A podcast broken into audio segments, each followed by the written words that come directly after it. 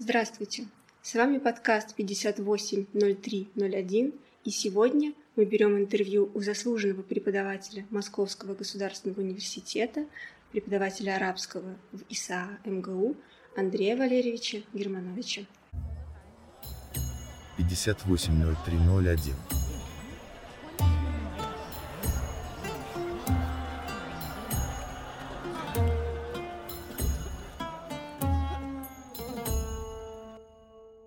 Здравствуйте. Здравствуйте. Андрей Валерьевич, скажите, пожалуйста, как и когда вы решили заниматься Востоком, и в частности арабским языком? Это было осознанное решение или скорее какой-то порыв души, интуиция? Вы знаете, наверное, это было одновременно и осознанное решение, и порыв души. Дело в том, что я с детства очень любил языки, иностранные языки. Я в этом благодарен своей маме, которая преподавала немецкий язык. И она, когда мне было пять лет, она организовала для меня еще там группу ребят, там настрой было мальчишек. Занятия французским языком. Нашла француженку, настоящую француженку, переехавшую сюда к нам. И мы вот пятилетние мальчишки начали изучать французский язык. Потом я поступил во французскую спецшколу. Где-то классу к пятому, к шестому мама решила, что одного французского иностранного мало – и я начал заниматься дополнительно индивидуально английским языком. И, в общем, у меня был достаточно хороший, на мой взгляд, уровень английского французского языка. Я даже пытался немножко синхронить, когда учился на первом курсе с французским языком. И вот я раздумывал, как мне быть, что мне делать. И тут мой отец как раз съездил несколько командировок в арабские страны побывал, в арабских странах, в Египте, в Алжире. Он привез фотографии, и я заинтересовался Востоком и подумал, в конце концов, у нас очень много специалистов с английским, с французским языком, а вот что касается арабского языка и вообще арабской культуры, это во многом такой неизведанный еще пласт, которым, наверное, интересно заниматься – тем более еще было такое обстоятельство, которое я учитывал, это то, что арабских стран много. И я так решил для себя, что даже если у нас, у Советского Союза, у России испортятся отношения с какой-то одной, двумя там, или даже пятью арабскими странами, то останется еще штук 15 этих стран, с которыми будут отношения. Поэтому это не та ситуация, которая существует с другими языками. Вот у меня приятель начал учить китайский язык в институте, а у нас в то время с Китаем были очень плохие отношения. И в Китай не, не посылали на практику. Хорошо, у него выдался такой шанс, он поехал в Сингапур. И в Сингапуре он проходил эту практику с китайским языком. А если плохие отношения, там, допустим, с Японией, а человек учит японский язык, ну куда он поедет? Вот с арабскими странами таких проблем не было, не должно было быть. И вот такие несколько разных обстоятельств, они э, повлияли на мой выбор. Я решил пойти в Институт стран Азии Африки, тогда он назывался Институт восточных языков еще. Это Московский университет, это тоже важно было получить университетское образование. Вот этим, наверное, обусловлен был мой выбор, который я сделал когда-то тогда, и жизнь показала, что выбор был правильный, потому что я никогда в жизни не, не испытывал чувство разочарования или как-то не жалел о том, что я сделал этот выбор. То есть, по сути дела, такая импровизация в запланированных рамках. Ну, в общем, да, то есть и душа, и разум сошлись да. на вот этом выборе.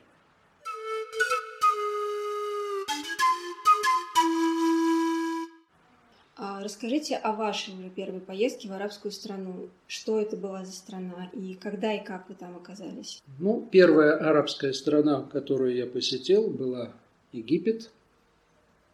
Причем это был вообще мой первый выезд за границу. Знаете, в советское время довольно было сложно поехать за границу. Я учился на четвертом курсе, и тогда нас Многих посылали на практику в страны Востока, соответственно, в арабские страны арабистов посылали.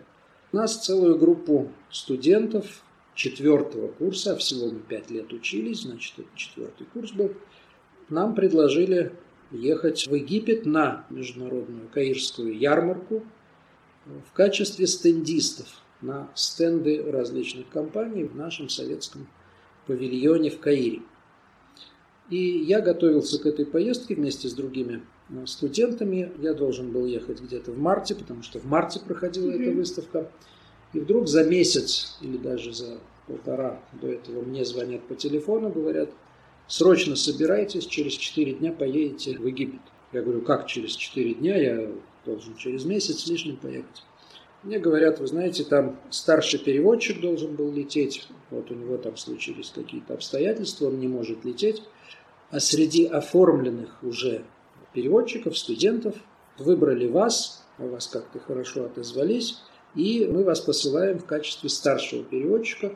В Каир вы едете на месяц раньше, будете там один угу. с арабским языком, вот едет группа первая, директор павильона советского, э, там бухгалтер – и так далее, какие-то работники, вы будете заниматься вначале организацией этой выставки, ну, переводить, помогать переводить, и а потом в течение всей этой выставки будете тоже работать, ну, наверное, будете так вот старшим переводчиком там, и после окончания этой выставки тоже на месяц там задержитесь, чтобы все собрать. Надо будет еще кое-какие там формальности выполнять после окончания самой выставки. В итоге я поехал вместо месяца, я поехал на три месяца в Египет и впервые оказался в Египте, впервые оказался в арабской стране. У меня, конечно, были какие-то ожидания да, относительно этой поездки, но я довольно легкомысленно как-то поступил. Я вспоминаю, я, например, не взял с собой арабско-русский словарь. Почему я так сделал, я не понимаю, не думаю, что я забыл. Я почему-то посчитал, что, возможно, там на месте найдется. Но он действительно нашелся, но не сразу. Нашелся чисто случайно. Я уж просил там в посольстве, чтобы кто-то мне это выделил. А потом началась самая настоящая работа. И вот здесь я позволю себе некоторое отступление по поводу того, что ожидает наших студентов, вот как меня это ожидало в Египте. Во-первых, когда я спустился с самолета в Египте, и ко мне подошли арабы, египтяне, они мне начали что-то говорить. Я так уже потом пытался задним числом восстановить хотя бы какую-то фразу из тех, которые были мне сказаны. Я так думаю, что один из них мне сказал что-то типа «Ахутту шанта битатак аль-арабея», что означает «давай я положу твой чемодан на тележку». Из всего этого я услышал так это вот четко слово «аль-арабея» и решил, что он меня спрашивает, говорю ли я на арабском языке. Я ему сказал «Нагам, иннани атакалламу биллюгати арабия валь инглизия». Он на меня странно посмотрел, как-то повертел пальцем возле виска, а я э, оказался в недоумении, дескать, а в чем дело. Вот это проблема диалекта, хотя я был на четвертом курсе, и, конечно, было очень обидно, что приезжаешь в страну, вроде ты учил три с половиной года, вот середина четвертого курса, это был февраль месяц, приезжаешь в страну, они что-то говорят, а ты мало что понимаешь. При этом меня они понимают, я говорю на литературном языке, а я их не понимаю или понимаю недостаточно. Я хотел бы предупредить э, тех, кто, возможно, будет слушать, вот этот мой рассказ, чтобы они не смущались. Да, такое бывает в самом начале приезда в страну, тем более, если вы не изучали этот диалект. Вот, к счастью, сейчас у нас Виктор Михайлович Пак ведет занятия египетским диалектом на втором-третьем курсах. А у нас на четвертом курсе только начал Арсен Карапетович Торос преподавать нам иракский диалект. Я вот после четырех месяцев иракского диалекта попадаю в Египет. И иракский диалект, конечно, меня совершенно не спас в этих условиях. Ну, вы представляете, совершенно другой язык. Я в Египте. И что я стал делать? У меня всегда был с собой блокнотик. Я ходил с блокнотиком, с ручкой. И когда кто-то мне из египтян что-то говорил, я его переспрашивал в литературном языке. Надо сказать, что сами египтяне, да и вообще арабы, они понимают, что для иностранцев язык, арабский язык очень сложен. Но многие даже считают, что в принципе иностранцы не могут изучить арабский язык. Знаете, это когда к вам подходит человек, говорит, арабский? Арабский? Он сам араб говорит, ну-ка, говорит, а ну-ка скажи каф. Ты ему говоришь каф. Он говорит, да, молодец. А ну-ка скажи дад. Ты ему говоришь дад. Вот он говорит, да, ну молодец, как это ты сумел? Вот они считают, что мы не можем. Короче говоря, они всегда стараются помочь. И они мне всегда растолковывали, если я что-то переспрашивал. Но я все записывал. Понимаете? И вот э, таким путем, как-то спонтанно, я начал воспринимать этот египетский диалект. Пошлет меня директор там узнать, пришла ли машина куда-то кого-то везти. Я бегу, узнаю, там спрашиваю, Айна Саяра, где, где машина? И араб мне отвечает, Саяра Мэва Салатш. Я, значит, прислушиваюсь и говорю, Ассаяр, это понятно, Мэва Салатш. Что это Мэва Салат? А, там Уасала. Приехать, значит, Мэва Салат, это, наверное, отрицание, вот это Ш на конце. И вот я это Ш на конце во многих случаях стал замечать, потом я понял, что это отрицание, в случае отрицания добавляется. И вот таким стихийным образом где-то я начал пробивать себе дорогу в этом египетском диалекте. И вы знаете, благодаря тому, что базовый уровень литературного арабского языка у меня был, в общем, как я считаю, неплохой, и это сыграло, пожалуй, главную роль в том, что через какое-то время, где-то через месяц, там, через... Даже раньше я стал, в общем-то, уже и переводить более спокойно, и не бояться, а где-то месяца через два я уже чувствовал себя достаточно уверенно. Во всяком случае, уже и с рабочими, которые там на этой ярмарке mm-hmm. работали, знаете, рабочие, наемные вот эти рабочие, они, конечно, неграмотные люди, языка литературного не знают, но тем не менее они мне что-то говорили, я их понимал, они меня понимали, и мы находили общий язык. Так что вот эта проблема вся решаемая. В связи с этим, что я еще хочу сказать? То, что вот у некоторых есть такое представление, что надо начинать с диалекта. Причем э, не только у каких-то отдельных людей, например, американцы – Э, в некоторых вузах они так именно и учат людей. То есть они э, преподают сразу, скажем, египетский диалект, ну, они прагматики, известные, э, и они учат человека египетскому диалекту с тем, чтобы он работал именно в Египте. Но, на мой взгляд, знаете, когда человек с египетским работает в Египте, хорошо. А если вдруг его пошлют в Ирак? Ну да, если а если его пошлют... или что-то еще, и что он с этим будет делать. А вот если у вас есть хорошая база литературного арабского языка, угу. вы сумеете адаптироваться, в принципе, в любой арабской стране. Потому что, в общем, во всех арабских странах, даже в далеком Марокко, все равно в основе где-то лежит э, литературный арабский язык. Но для Марокко там специфическая немножко mm ситуация, там берберский, там еще и испанский, и французский, и там такая смесь вообще, конечно, это очень сложный диалект марокканский, ну, собственно, как вот и алжирский, скажем, тунисский, но тут немножко ближе, и люди лучше знают литературный арабский язык. Но так или иначе, с литературным арабским языком можно работать везде. А диалект – это уже дело наживное. Единственный общий вывод, ребята – Учите литературный арабский язык. Все диалекты выучить невозможно. Поэтому вы можете выучить египетский. Очень интересно, египетский диалект в некоторых арабских странах людьми, скажем так, не очень образованными, э, воспринимается как литературный арабский язык. Я с этим столкнулся, я помню, в Ираке, еще где-то. Ну, после Египта у меня появилось несколько египетских словечек, которые в разговоре я употреблял. И я помню, как в Ираке мне один сказал, о, говорит, как ты на литературном арабском языке говоришь. Это язык кинематографа? Это кинематограф, да, это прежде всего кинематограф египетский. Вот, наверное, то, что я по поводу первой своей арабской страны. Ну, пока я учился в институте, я приехал из Египта, потом меня отправили в Йемен – еще я полгода провел в Йемене, проработал, потом вернулся, опять меня в Египет послали. В общем, последний год учебы, пятый курс у меня был такой очень относительный. Но тем не менее. То есть получается, что в арабские страны вы активно начали ездить еще будучи в институте? Да, еще вот пока я учился в институте, я, у меня было три поездки таких. Причем именно работа. Это было угу. не... Тогда никакого туризма-то у нас не было особенно. Угу. Тем более в Йемен его и потом не было вы понимаете, это довольно экзотическая страна. А есть ли какая-то арабская страна, которую вы могли бы характеризовать как свою любимую? Где вам больше всего понравилось? Что-то больше всего запомнилось? Вы знаете, наверное, какую-то какую-то одну страну мне выделить довольно трудно. Я был почти во всех арабских странах. И в каждой стране есть что-то такое, что отличает ее от другой страны, mm-hmm. и есть своя какая-то самобытность, и есть много того, что нравится.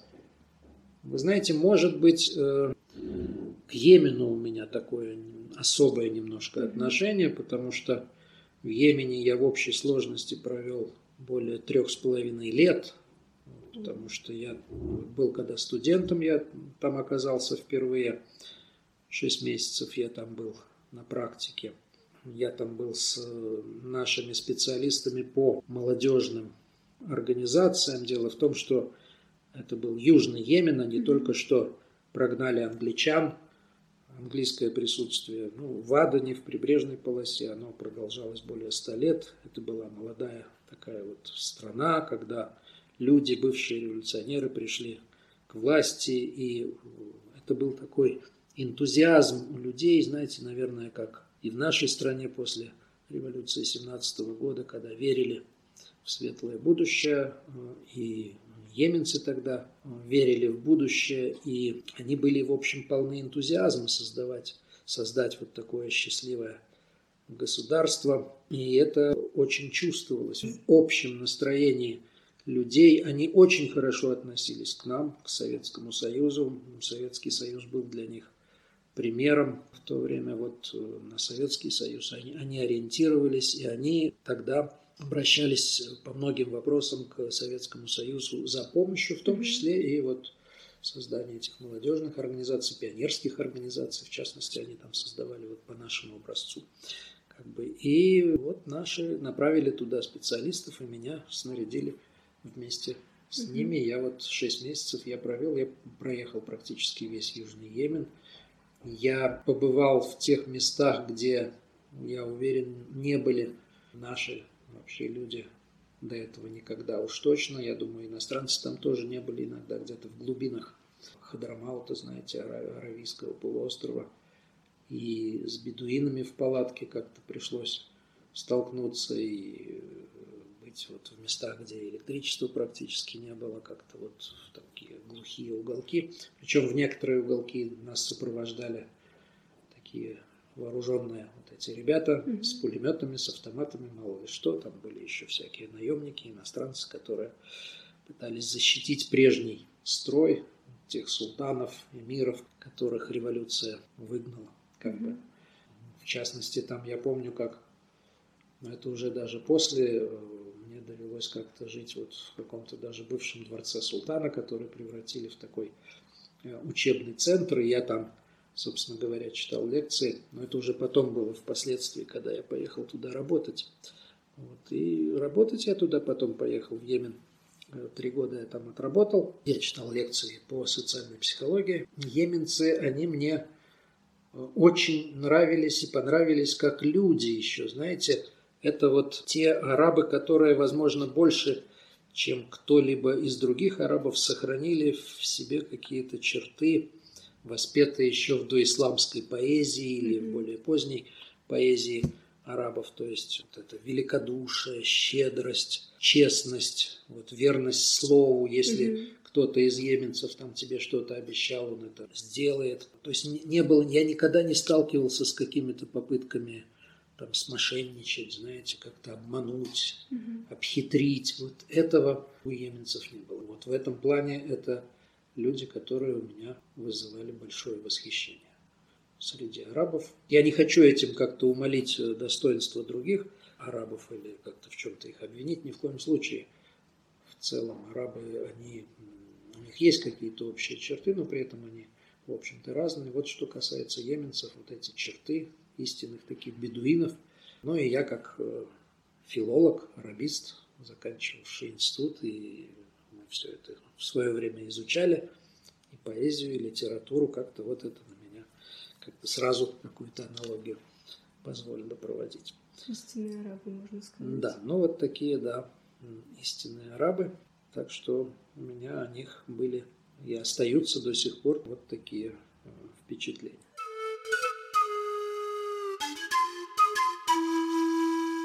Возможно, у вас есть любимая история, связанная с арабскими странами?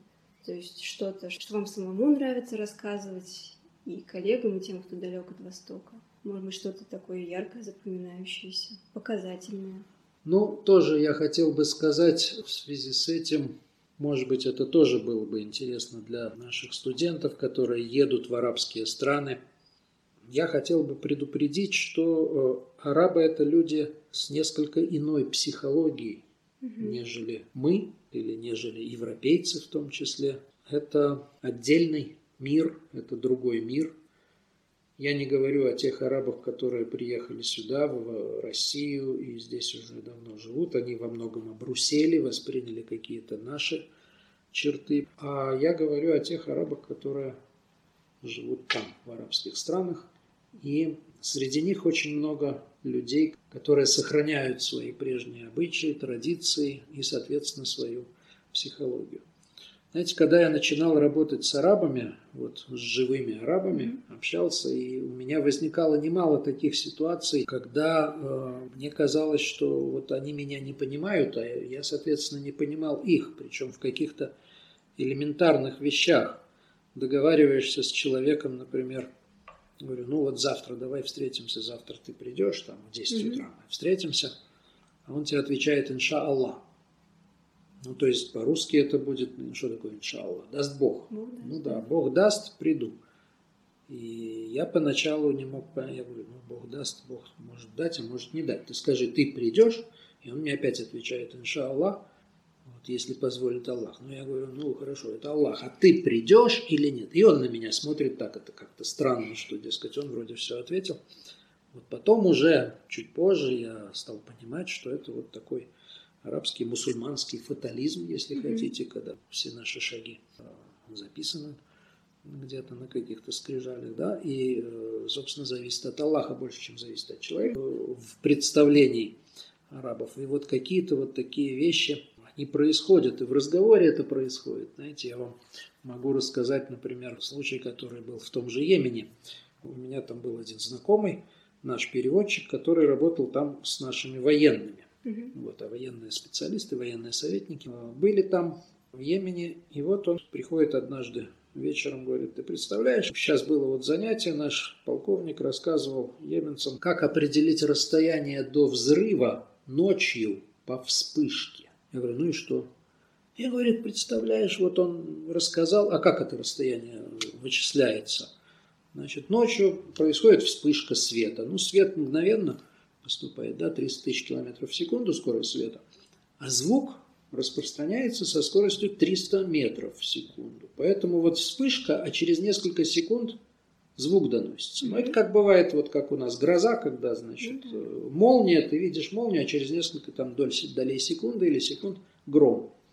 И вот здесь так, что вспышка, вот полковник им объясняет, что вспышка произошла, считайте секунду, умножайте на 300 метров в секунду, получаете расстояние. Вот он им это объяснил, посчитали, получилось, допустим, что до места взрыва там 15 километров. Ну, допустим. Ну, и он спрашивает э, слушателей, понятно? Ну, говорят, да, все понятно, спасибо. Потом один, говорит, самый умный, вроде как мне казалось, тянет руку и говорит, ну, говорит, все понятно, что вы сказали, товарищ полковник. Вот, но маленькое такое уточнение, если позволите. Говорит, да, пожалуйста. Говорит, вот вы сказали 15 километров. Не могли бы вы объяснить, 15 километров это если пешком идти или если на машине ехать?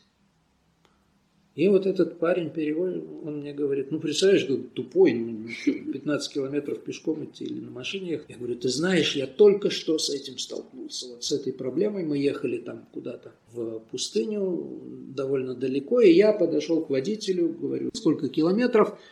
до этого места, куда нам ехать, а там бездорожье, угу. там пустыня, камни и так далее. И водитель мне говорит, ну, говорит, хороший водитель 8 часов ехать, а плохой водитель 15, 12 часов. Допустим. Я говорю, хорошо, но это, ладно, 8 часов, 12 часов, а ты мне скажешь, сколько километров или миль? Вот вы привыкли к милям, у вас там англичане были. Он опять на меня смотрит, так не он говорит, я же тебе сказал. Хороший водитель 8 часов, а плохой 12. Я говорю, ну ты скажи, в километрах-то, в милях сколько? Я уже начинаю раздражаться, что ж я задаю тот же самый вопрос третий раз. Я вижу, что он начинает раздражаться, смотрит на меня, говорит, я же тебе все объяснил. Плохой водитель 12 часов, а хороший водитель 8 часов. И когда я ему говорю, нет, ты мне ответь в километрах, в милях, он на меня смотрит и говорит, а зачем тебе знать, сколько в километрах и милях, если хороший водитель это 8 часов, а плохой 12? Логично. Я об этом задумался и решил, да, вот интересно, они меряют расстояние временем. А потом я обнаружил, что у нас тоже это есть в нашей психологии, в каких-то конкретных случаях. Если меня спросят, например, сколько мне ехать до института от дома, я скажу, мне до института ехать там 50 минут или час.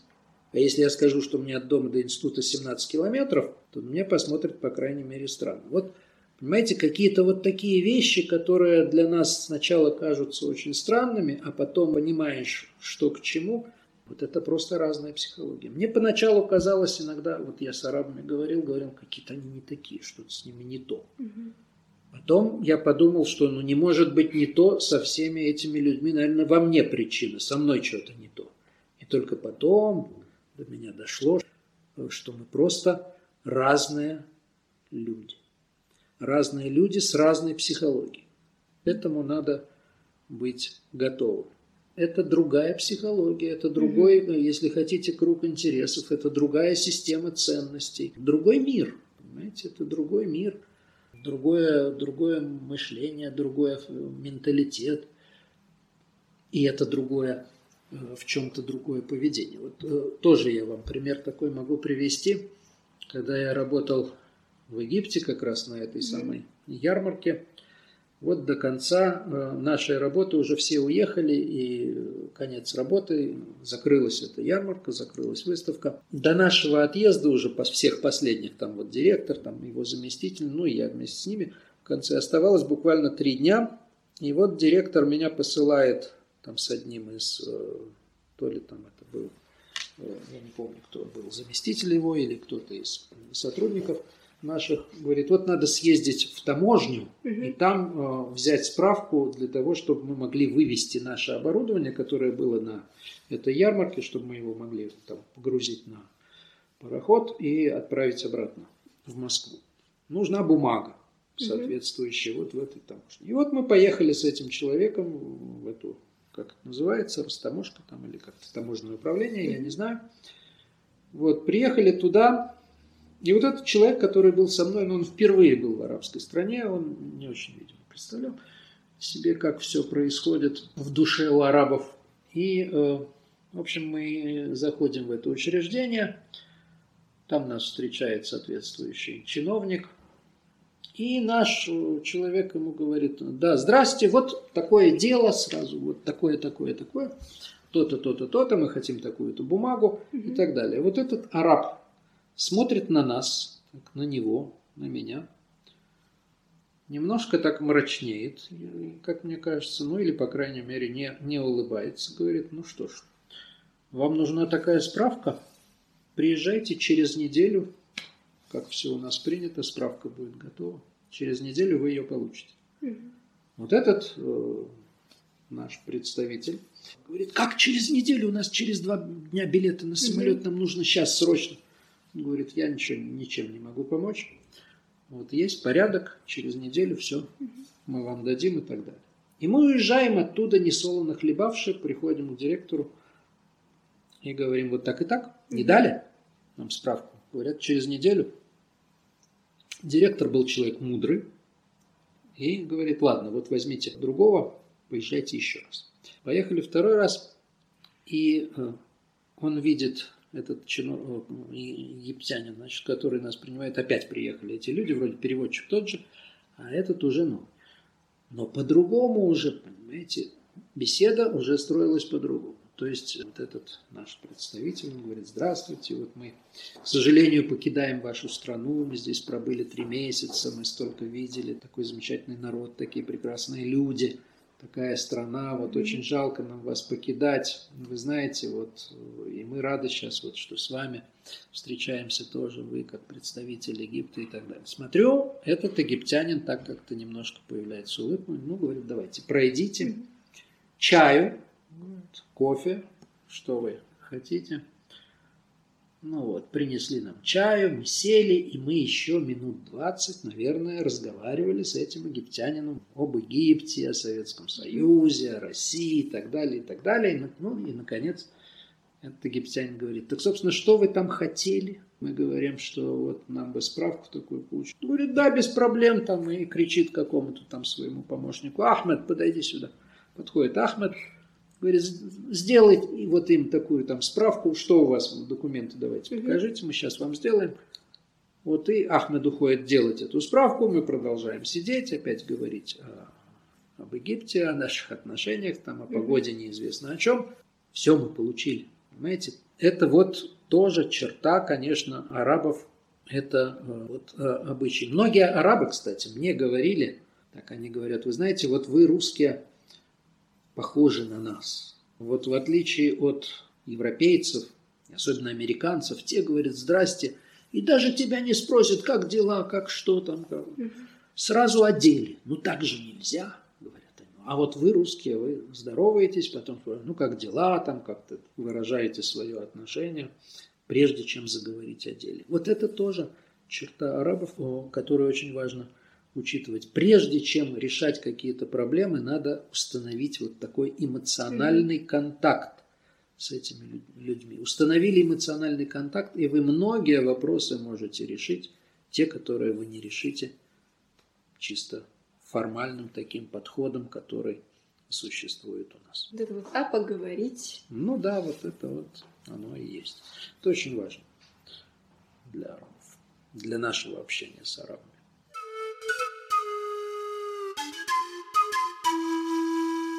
Вы выступали в качестве переводчика, и вы действительно синхронист с внушительным, богатым опытом.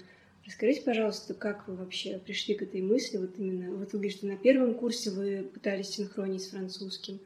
То есть у вас, получается, всегда было какое-то желание переводить именно в таком синхронном? Да, я всегда любил вот живой язык, э, практическое использование языка. Я действительно это любил и продолжаю любить. А вот здесь э, с синхроном получилось довольно случайно. Я закончил институт, получил диплом и уже устроился на работу. Я пошел работать переводчиком, кстати. Тогда была система, когда тебе предлагали выбрать работу – это не так, как сейчас, свободное распределение. А тогда институт предлагал, вот приходили заявки в институт, и если было, была возможность выбрать, то нам давали возможность выбрать. Вот меня и на радио приглашали работать диктором, я помню. Меня приглашали в какое-то научное заведение. И меня приглашали в том числе и переводчиком. Была такая академия общественных наук, где учились арабы.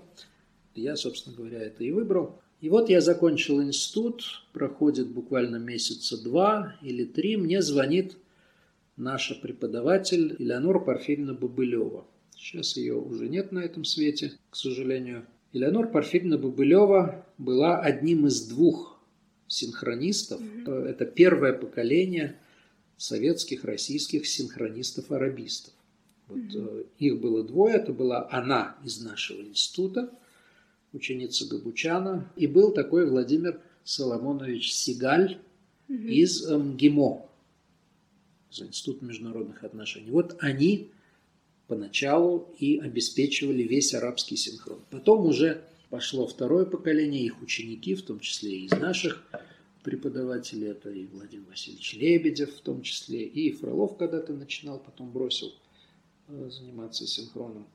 В общем, она мне звонит вот я закончил институт, она мне звонит по телефону, говорит, Андрюша, тут через три дня будет синхрон в Москве, международный конгресс, религиозные деятели в борьбе за мир, за что-то еще, я не помню. Ну, в общем, приедут всякие разные многочисленные гости. Вот в гостинице «Украина» там будет как раз это мероприятие. Оно длится три дня. Мы будем там с Владимиром Соломоновичем Сигалем синхронить на пленарных заседаниях, но после пленарных заседаниях у них будут заседания по секциям. Всего будет пять секций, и там везде будут среди прочих арабы, и поэтому нам нужно как минимум 10 синхронных переводчиков. У нас нет 10 синхронных переводчиков на весь Советский Союз. У нас их от силы человек человека 4-5 всего.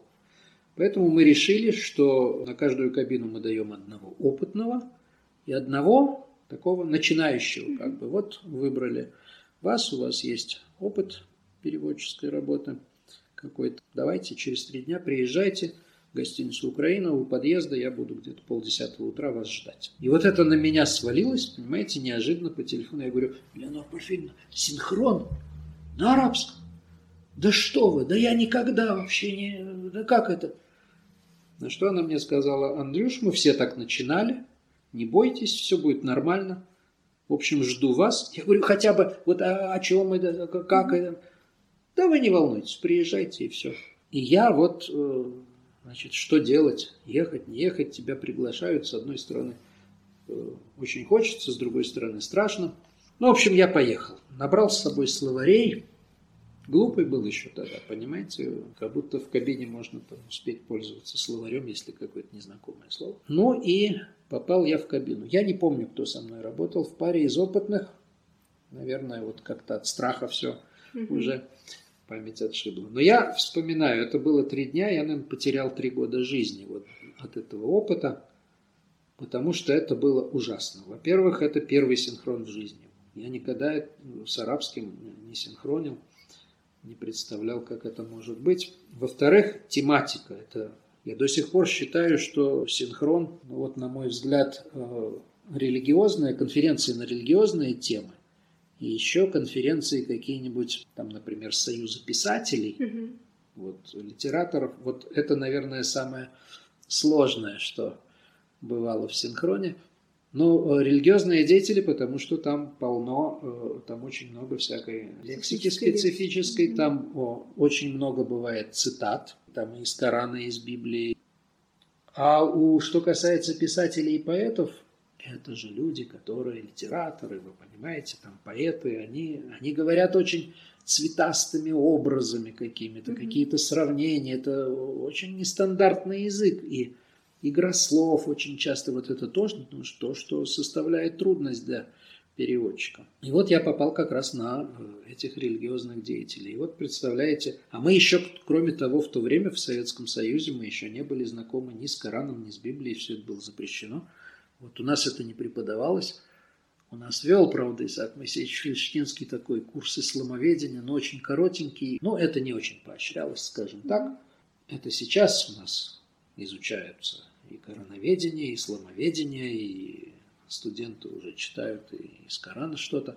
А мы ничего не знали. И вот я попадаю на этот синхрон, а знаете, кабина стеклянная поставили прямо на сцене. Нас видно из зала, нас видно из президиума, вот рядом президиум. В президиуме сидят эти люди, там, либо в клобуках, либо в челмах, там, либо в каких-то еще одеждах самые разные. И вот даже когда наш человек выступает, по-русски говорит, и то там вот не все, не все, не, не всегда, как это по-арабски сказать, не знаешь. А когда выступают арабы, кстати, там выступали на арабском языке не только арабы, там выступали еще и мусульмане из других э, мусульманских стран. Я помню выступление какого-то человека из Чада, угу. такой вылезает африканец, да, из Чада и начинает говорить по-арабски, потому что он мусульманин. И вот он там что-то говорит, наш великий Абу Талиб, я думаю, какой Абу Талиб? То ли это тот Абу Талиб, который, значит, во времена пророка, то ли это какой-то местный чатский Абу Талиб. И, и что он там сказал, я половину не понимаю. И вот надо что-то говорить, я не знаю, что говорить, я замолкаю. И вот весь зал, перевод перестал поступать, весь зал, знаете, так это обращается взглядом на тебя. И президиум весь оборачивается, дескать, что эта кабина молчит. И вот я сижу, и я вижу, что эти все люди на меня устремили свои взоры, и я начинаю что-то там э, бормотать, говорить какие-то слова. И вот когда звук пошел, значит, зал успокаивается, президиум успокаивается. Но это было ужасно. Знаете, я понимаю, что я что-то там говорил такое совершенно, наверное, не соответствующее тому, что говорил оратор, но тем не менее. В общем, это был вот такой первый опыт, и, конечно, опыт довольно тяжелый. Но потом как-то вот все пошло у меня на работе, где я работал, в этой академии, читались общие лекции на русском языке, а студенты, слушатели были самые разные. Там были и наши, там были и арабы, там были и другие иностранцы. И шел синхронный перевод, и нас как-то, ну не сразу, а постепенно начали подключать к этому синхронному переводу. И у меня пошла такая вот практика. И поскольку там арабы были, и лекции, а лекции приходилось переводить последовательно. И вот так вот я постепенно втянулся. Потом даже Элеонор Парфенина Бабылева приглашала меня и на другие мероприятия как-то говорит, Андрюша, у вас уже есть опыт. А синхронистов было очень мало с арабским языком. Их и сейчас мало, где-то в пределах, может быть, вот пальцев, угу. пальцы рук. Знаете, не так уж их много. А тогда, тогда тем более. Поэтому... А мероприятий было много. Потому что у нас в то время, в, при Советском Союзе, были тесные отношения с арабскими странами. Было очень много арабов. Здесь были очень тесные контакты и мероприятий много. Вот так это постепенно пошло, пошло, пошло, пошло, и, в общем, как-то я это полюбил, пристрастился, можно сказать, к этому. Вот так и начал. Ну, вы, по сути дела, были самоучка, то есть никакого дополнительного обучения сами, там где-то ни у кого не учились? Никаких... Нет, никакого обучения не было, никаких тренировок не было. Вы знаете, э, вот переводчик, синхронный переводчик – это штучный продукт mm-hmm. такой, знаете, это надо, чтобы многое сошлось в нем, и надо, чтобы у него у самого было, конечно, желание, а э, Обучение синхронному переводу, лучшее обучение – это практика. Это практика. Конечно, человек, который хочет заниматься синхроном, он, он может сам заниматься. Но, во-первых, нужна хорошая база языковая. Причем э, не только арабского языка, но и русского языка. Вот это тоже очень важная проблема. Почему-то многие считают, что и среди наших студентов тоже, что вот там на арабский переводить это сложно, а уж на русский-то я переведу, господи, это родной язык, чего там. А в результате получается совсем не так. Очень многие как раз страдают от того, что у них недостаточный навык э, говорения по-русски. Говорить по-русски, формулировать свою мысль по-русски четко, без всяких этих, короче, как бы, на самом деле и всего прочего. Спрашиваешь там иногда студента, ну, пожалуйста, переведите эту фразу. И он начинает, ну, это, короче, в общем, как это, как бы, как это, да? Ну, в общем, он приехал. Кто приехал, куда приехал. Знаете, вот очень много лишних слов. Вот это умение говорить по-русски, это очень важно. Это тоже навык, который вырабатывается. Мне, например, очень в этом помог в этом письменный перевод. Письменный mm-hmm. перевод на русский язык. Вот это, между прочим, дис- дисциплинирует очень э, человека и вырабатывает навык умение. Это очень полезно. А так, э, как тренироваться? Вот подберите какие-то записи.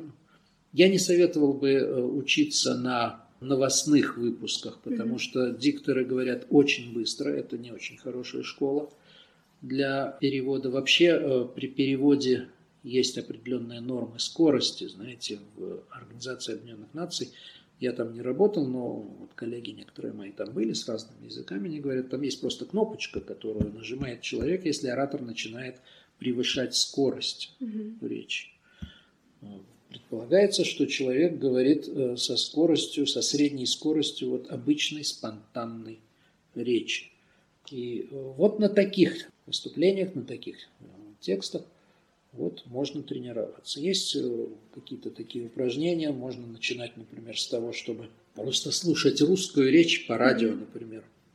Отпустите этого оратора на несколько слов и пытайтесь просто повторять за ним то, что он говорит по-русски, просто немножко его отпустив. Вот такие есть упражнения. Но главное это, главное это практика. И я в этом абсолютно убежден. Вот. И вот в этой практике, конечно, вот мои учителя, если хотите, в этом синхроне, ну и Элеонор Парфильевна Бабылева, и во многом мой учитель это Владимир Васильевич Лебедев, угу. которого, который у нас преподает, к счастью, вот в институте. Мы с ним очень много, на протяжении многих-многих лет, очень много вместе синхронили в одной кабине, в паре. И я слушаю его, как он переводит – я многому у него учился и многому, в общем-то, научился. Поэтому я ему э, в этом плане очень благодарен. Но он не учил меня специально угу. никогда. То есть никаких занятий не было. Вот это именно просто совместная работа. Совместная работа, которая сопровождается, конечно, обсуждением каких-то mm-hmm. вопросов. Как лучше, как сказать лучше и так далее. Кого вы переводили за свою карьеру из политических деятелей? И с кем вам больше всего понравилось работать? Ну, переводил я разных. Я еще и Брежнева переводил на каких-то последних съездах. Нет, Брежнев тогда умер э, уже. Но Брежнева я переводил. Потом э, еще были какие-то съезда КПСС. Это я тоже застал. Да кого я переводил. Уже в российскую эпоху я и Ельцина переводил, и Черномырдина переводил, и Путина переводил. А из арабских деятелей? Из арабских деятелей, ну и Асада я переводил, и Хафиза Асада, и Башара Асада я переводил, Ясера Арафата я переводил. Абдельфатаха Сиси, нынешнего президента Египта. Да, очень многих деятелей я переводил. В основном синхронно, но и иногда и сидя рядом, что называется, или стоя рядом с какими-то деятелями. А возникали ли у вас когда-то мысли в отношении какого-то деятеля, что с ним я больше никуда не поеду, его я больше никогда переводить не буду? Ну, во-первых, де- деятеля не выбираешь, тот же Абдельфатах Сиси, например, он э, говорит очень быстро, он говорит на диалекте. Э, ну, хорошо, я его переводил синхронно из будки, это, это одно. Я переводил его в непосредственных э, беседах, как бы он рядом сидел. Mm-hmm. Помню, первый раз перед беседой он начал говорить, старался говорить как-то медленно, на литературном языке, чуть-чуть так это поначалу. Потом понял, что, в общем, я нормально как бы его перевожу и увлекся, и дальше пошел такой, знаете, жесткий диалект египетский и так далее. Я переводил и премьер-министра Ливана, Аль-Харири, да много переводил. Фиделя Кастро на Кубе я переводил. На Да, я был в каком-то далеком кошмар признаваться. Знаете, в 1978 году я был на Кубе на фестивале молодежи и студентов в качестве арабского переводчика. Я был еще тоже молодой, такой зеленый, совсем переводчик, но тем не менее там были всякие переговоры. Тоже довелось переводить.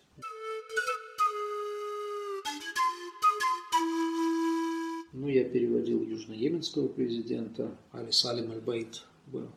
Али Салим Аль-Бид, извините.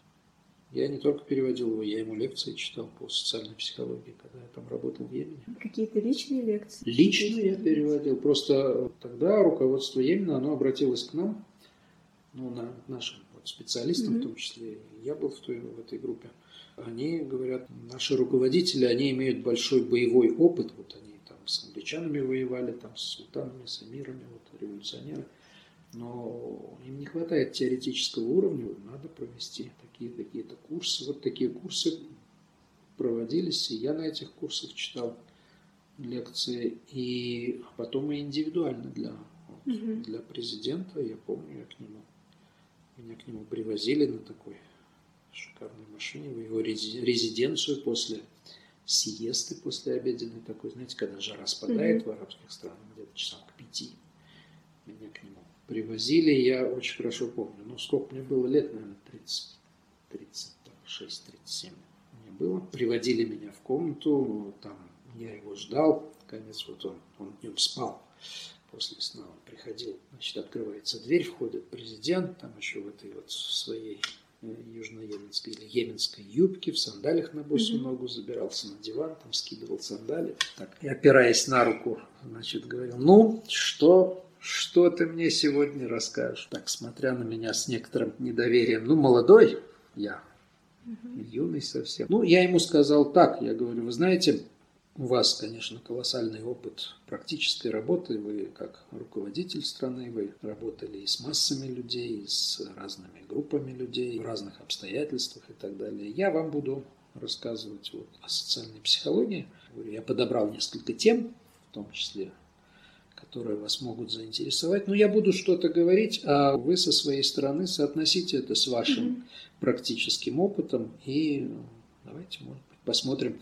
Я вам расскажу, что предлагает современная наука на эту тему, а вы как-то это соотнесете со своим опытом. Он сказал, давайте, давайте так и сделаем. И я ему начал рассказывать, я ему читал какие-то темы, разные бывают темы, и о религии мы говорили, о религиозной психологии мы говорили, и о... Есть, например, такие темы, как психология руководства, есть тема психология толпы, угу. например, поведения вот людей, или там психология распространения слухов, достаточно близкие вот для его практической работы оказались, и он начал меня слушать, слушал, потом перебивал, говорит, правильно говоришь, там, вот я помню тоже у нас был была такая ситуация, там то-то, то-то, то-то. И он мне начинал что-то рассказывать. И вот в такой беседе я ему что-то расскажу, он мне что-то расскажет. Я вот несколько занятий таким образом провел. Такая была интересная практика ну, в моей жизни. Того, что вы читали лекции по социальной психологии, вы еще и, насколько мне известно, публиковали некоторые статьи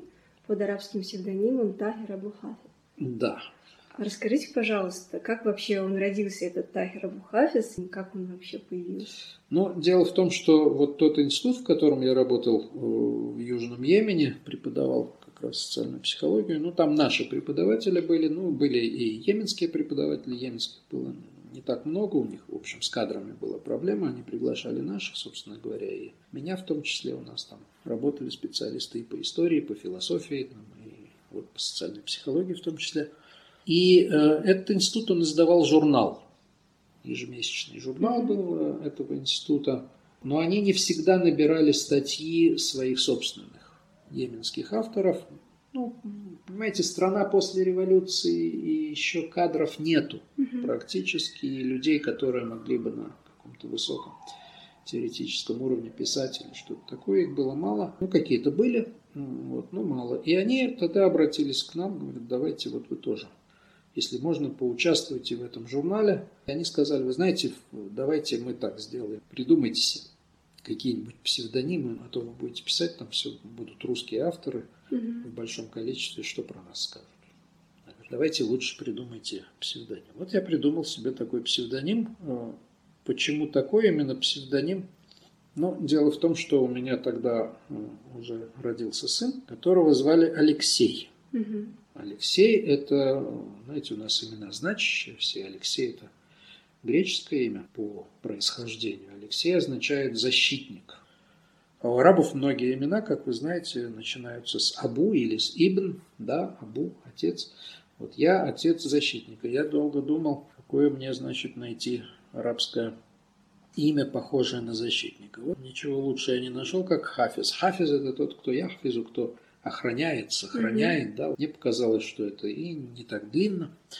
Абу Хафиз. Вот так я стал Абу Хафизом, а потом я к этому подобрал какое-то имя тоже покороче. Mm-hmm. Я выбрал и выбрал Тагера. Вот получился Тагер Абу Хафиз. А кто-то из ваших арабоязычных знакомых, там, друзей, которые не знали, что вы должны были выдумать себе псевдоним, кто-нибудь понимал, кто скрывается за псевдонимом Тахер? Ну, те, кто меня знал и кто вместе со мной преподавал, конечно, знали. А те, кто, кто не знал, может, он и журнал не читал.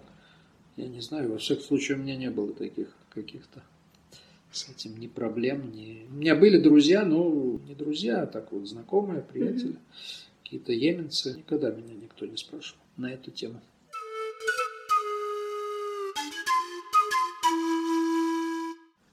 Отличается ли работа над изданием какой-либо статьи в арабской стране от того, что увидели в Советском Союзе и потом в России?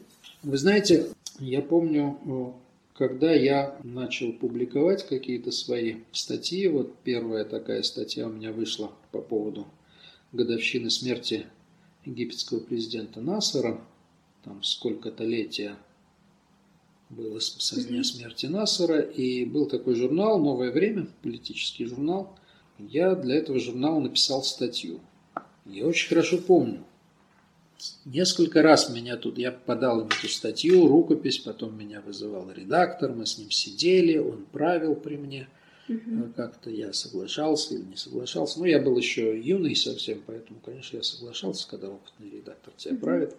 Потом мы э, специально ходили в, в картотеку, вот в отдел. Мы сверяли все имена, мы сверяли все даты. Это все было очень тщательно и очень серьезно. И после этого я была поездка у меня с наш в качестве переводчика в Ливан. Мы поехали в Ливан, и там была группа наших специалистов. Нас принимал тогда редактор ну, в, в программу поездки была включена встреча в редакции одной из арабских газет, ливанских газет. И вот нас принимал там главный редактор, и шла беседа, и я переводил эту беседу. И вот этот главный редактор, он беседовал с нами, одновременно чего-то такое писал. У него на столе была бумажка, он писал, писал, писал, писал. И вот в какой-то момент он ну, там позвал какого-то помощника, дал ему эти бумажки, которые он писал, сказал ему в печать. И я услышал вот это в печать, вспомнил, как вот незадолго до этого я сколько проходил здесь у нас всяких вот этих инстанций в редакции, где все проверяли, сверяли и так далее. А у него в печать. Думаю, ну ничего себе, подумал я. Что касается вот этого журнала Йеменского, там в основном редактура была какая? Там я писал статьи свои по-арабски сразу, mm-hmm. то есть я их не по-русски подавал, я их писал по-арабски. Вот. И там просто корректор, стилист араб, он мои статьи читал. В основном, я так понимаю, на предмет каких-то грамматических ошибок там или чего-то еще. То есть, по сути, по содержанию даже особой правки не было. Да, собственно говоря, насколько я понимаю, не очень много было и такой формальный. То есть, так по что... сути дела, в арабской стране напечататься проще, чем у нас. Ну, это не факт, я не знаю, это еще надо же найти издательство, Нет, ну, которое... Просто когда уже в издательстве именно работа Когда в издательстве ты работаешь, ну, я тоже не знаю, я не хотел бы обобщать, я не знаю, как в каких странах. Я, у меня других не было, наверное, если я ничего не забыл, каких-то опытов публикаций в арабских странах, кроме Йемена, пожалуй. Ну, наверное, да, потому что остальные поездки в арабские страны... В Йемене я работал три три года тогда, а потом я, все мои поездки в арабские страны, это были в основном поездки там, ну, от силы на неделю, а чаще там где-то 4-5 дней, неделя, ну, может быть, где-то дней на 10, когда я ничего там не публиковал. Просто были переговоры какие-то, встречи, какие-то мероприятия, конференции, там, синхроны и так далее.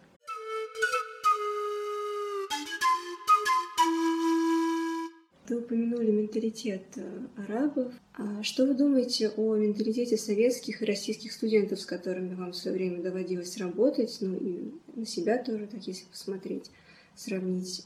Как, по-вашему, меняется менталитет или остается по-прежнему в чем-то? Э, вы знаете, если говорить о понятии менталитет, который, ну, он в основном, в основном, на мой взгляд, остается прежним. И ребята, как и в наше время, были хорошие студенты, были не очень хорошие студенты. Это, э, наверное, общее такое правило. Но при этом я могу сказать, да, есть какие-то тенденции, общие тенденции, которые, наверное, я могу отметить. Современные студенты, если их взять, они у них есть какие-то навыки, которых не, не имели мы или которых не имели предыдущее поколение. Например, современные студенты очень хорошо ориентируются в источниках информации, прежде всего в интернете, умеют лучше нас находить mm-hmm. эту информацию, быстрее,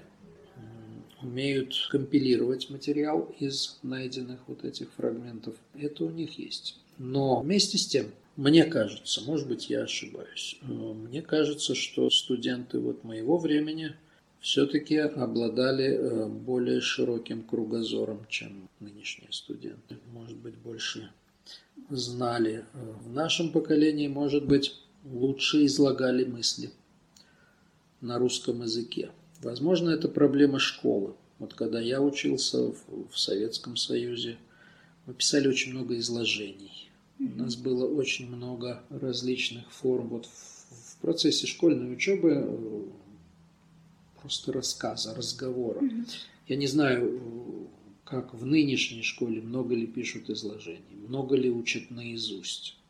А мы учили очень много наизусть. Мы учили даже не только стихи, мы учили какие-то прозаические отрывки, я не знаю, сейчас учат. Учат. Учат, да? да. Но это, это развивает память, это очень это очень важно. Память – это такая вещь, которая развивается. К сожалению, я сталкивался у нас здесь с некоторыми студентами, которые просто, ну, просто не помнят, память не развита. Может быть, это было как-то, мне так повезло, в кавычках, э, единичные случаи. И что мне еще, если честно, не очень нравится вот в нынешних, наших студентах иногда. Знаете, как-то нынешние студенты легко пасуют, когда они сталкиваются со сложными задачами. Вот в частности в переводе. И когда они не могут сформулировать по-русски какую-то мысль, очень часто опускают руки и говорят, нет, мы не, не можем, не получается все. И все мои попытки, все мои стремления обратиться к их сознательности, я говорю, ребята, ну вы подумайте, как это сказать. Потому что это и есть проблема перевода, если хотите, каким образом выразить свою мысль на русском языке. Я не говорю про арабский, я говорю про русский язык. На русском языке, чтобы это было четко, логично, без лишних слов. И мне отвечают, мы не умеем. Все, мы не умеем, сложили ручки и сидят. Я сам сталкивался и сталкиваюсь с этой проблемой. Знаете, иногда я, я вспоминаю, как я работал, вот в, я вам говорил про письменный перевод, это очень важная вещь. Иногда вот эта арабская фраза «все понятно». Но как ее сказать по-русски? Вот мучаешься, сидишь там 5 минут, 10 минут, 15 минут, потом идешь там, я не знаю, если кто-то есть дома, там вот к сестре я иногда обращаюсь, я говорю, слушай, я, я, говорю, я не могу сформулировать. Угу. Она говорит, ну а что ты не можешь, о чем там написано, угу. что ты не можешь сформулировать? Я говорю, речь идет о том, что то-то, то-то. О, угу. говорю я, все, я понял, как это сказать. Вот э, это очень часто бывает. Сидишь по 15, по 20 минут, по полчаса над одной фразой, думаешь, как ее лучше сказать. Ну, да. Но думаешь и стараешься, голова работает, вот ты говоришь, что надо, надо, надо придумать, что же. А очень часто вот сейчас как-то, э, не знаю, я обращаюсь к студентам, говорю, ребят, подумайте. Они говорят, нет, мы не умеем. И все. Вот это меня немножко как-то беспокоит.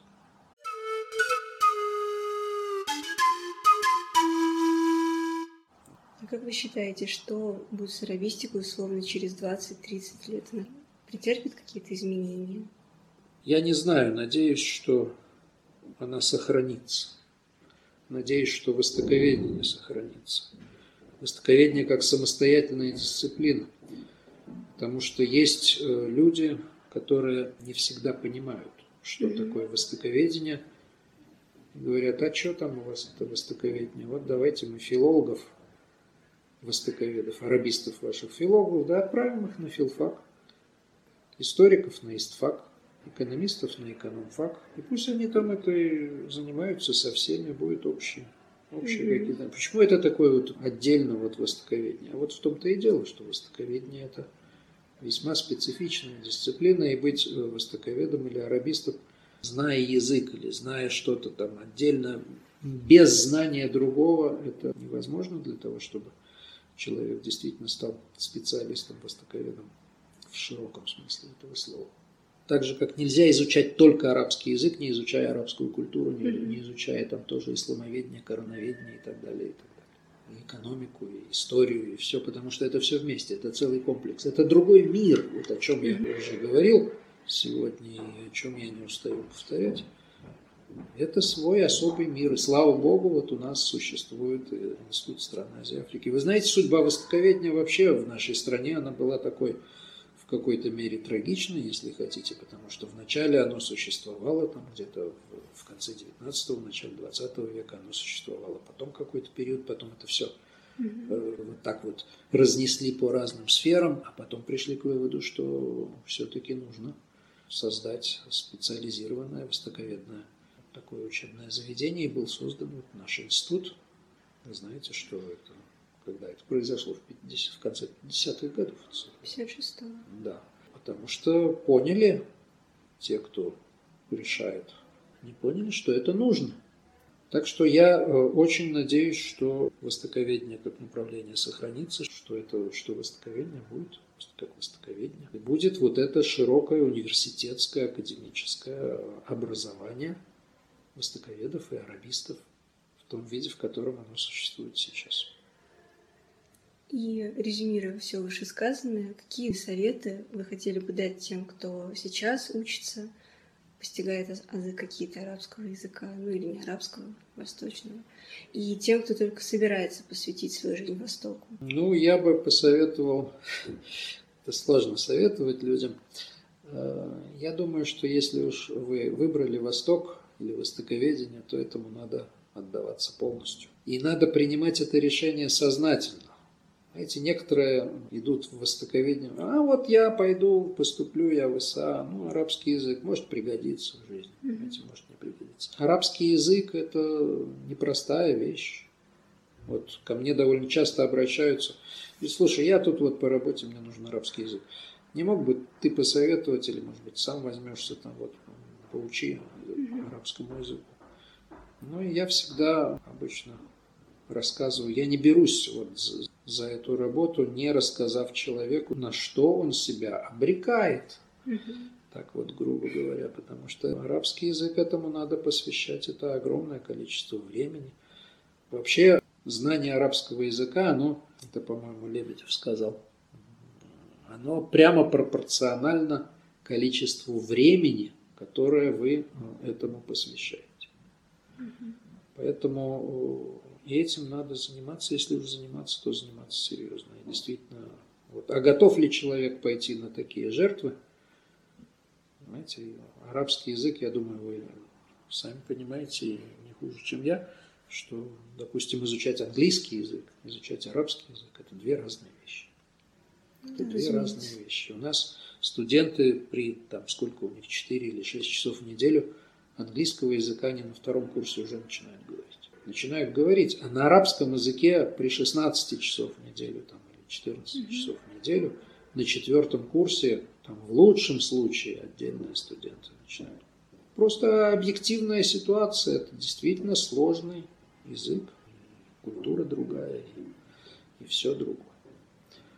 Так что, если уж взялись за гуш, то не говори, что не дюш. Вот этим надо заниматься серьезно. И второе – это не чувствовать разочарования от того, что поначалу что-то не получается. Нам Грач Михайлович Габучан, которого я застал, к счастью, бывший руководитель нашей кафедры, когда-то и автор учебника, он рассказывал, как он пошел однажды смотреть египетское кино вместе с Харлампием Карповичем Барановым, автором угу. арабско-русского словаря. И вот они посмотрели египетский фильм, египетский фильм на диалекте, естественно, шел.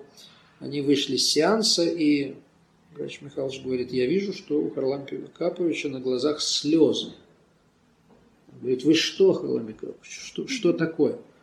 Баранов, автор словаря арабско-русского, ничего не понял в этом фильме, понимаете, ничего не понял, потому что это диалект, да, он был крупнейшим специалистом в области арабского литературного языка. Вот чтобы не было у ребят таких разочарований. Такое будет, приедут в страну и не будут понимать то, что им говорят арабы поначалу. Это вполне естественно. И еще одно я хочу сказать, последнее.